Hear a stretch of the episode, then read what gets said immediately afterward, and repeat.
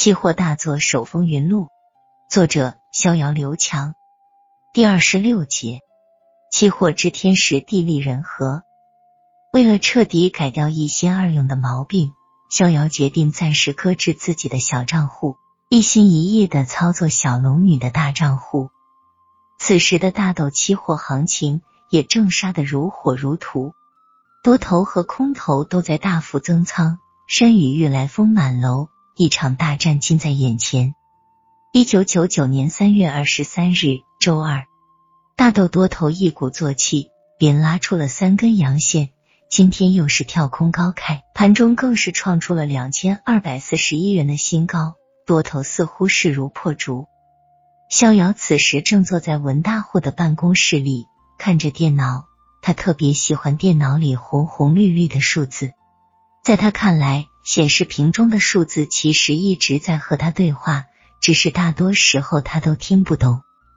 最近逍遥一直在文大户的办公室看盘，一是方便和老师交流，随时提问；二是他实在不堪忍受不断有人来打扰他看盘。自从他参加了期货实盘大赛之后，一路领先的骄人成绩，让他一下子成为了公司众多散户眼中的七神。不断的有人来问他操盘秘籍，搞得他无法安心看盘，很是苦恼。逍遥开始有些后悔答应公司参加这次期货大赛了。在他的价值观中，诚实是第一位的，任何形式的欺骗都是不可忍受的。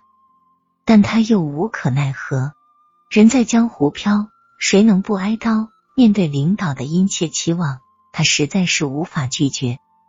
三十六计。走为上策，所以逍遥选择了躲到文大户的办公室里。这里是文大户的私人领地，清静多了。逍遥也和文大户抱怨过他的苦恼，文大户的建议是静观其变，坐享其成。逍遥这几天总有一种想做空大豆的冲动，但几次试仓都是铩羽而归，止损出局，搞得他很是恼火。明明是大的空头趋势，怎么反弹会这么猛呢？老师，您说我这几天的建仓点位是不是有问题？好几回了，我一开空单，大豆就上涨；我一止损，它就下来，邪门了。文大户没有回答逍遥的问题，转而反问道：“小肖，你这几天为什么要做空呢？因为这是空头市场啊，老师。”您不也认为现在仍然是熊市吗？难道熊市我们还要做多？熊市就一定要做空吗？啊！逍遥被一下子问晕了。不做多也不做空，难道我们要一直空仓？空仓难道不好吗？你还记得我跟你说过的，我们要学习鳄鱼捕猎的方法吗？在熊市里，只有两种操作方法，一种是做空，另外一种是空仓观望。而大多的时候，我们是需要空仓等待的。你看看最近大豆期货的 K 线图，明显属于标准的反弹图形。在这种熊市中的反弹里，开空的人是最难受的。你明明站对了方向，但还是在亏钱。你知道这是什么原因吗？不知道啊，我就是觉得自己运气有点差。这根本不是运气的事。我们行业内有一句话。叫做赚或赔靠本事，赚多赚少靠运气。也就是说，如果你赔了，那是你分析不到位，说明你没本事；如果你赚了，那么赚多赚少就要靠运气和天意了。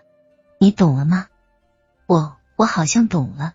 那您说我这次赔钱错在哪里呢？错在天时地利人和这三点你都不占。文大户随手从书架上。拿起一本《孙子兵法》，拿回去好好看看吧，至少读三遍。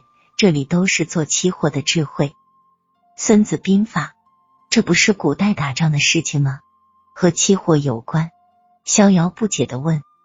大道相通，虽然期货是西方发明的玩意儿，但这里的道理和我们老祖宗发明的《孙子兵法》有很多相通的地方。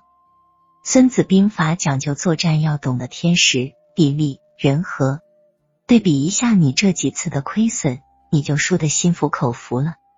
文大户喝了口水，继续解释道：“所谓天时，在期货里就是指趋势。现在大豆的长期趋势是空头，没错，但是短期趋势明显向多。当这种短期趋势和长期趋势发生背离时，我们应该采取的方法是空仓观望，等待反弹明显发出结束信号时，我们再入场做空。所谓地利。”在期货里，就是指有利于你开仓方向的 K 线技术形态。你看，大豆期货的 K 线图明显处于一个下降通道的下轨，在这个点位反弹再正常不过了，你却非要入场做空，你不赔钱谁赔钱？所谓人和，在期货里就是指知己知彼。你要入场做空，那么你知道你的对手盘是谁在做多吗？他们做多的理由是什么？他们的实力如何？你两眼一抹黑就盲目入场做空，你不倒霉谁倒霉？文大户的一席话说的逍遥是哑口无言，他恨不得找个地缝钻进去。但转念一想，逍遥又暗自庆幸自己真是幸运啊，在大规模入场做空前能得到老师这么详细的指点，自己得少交多少学费啊！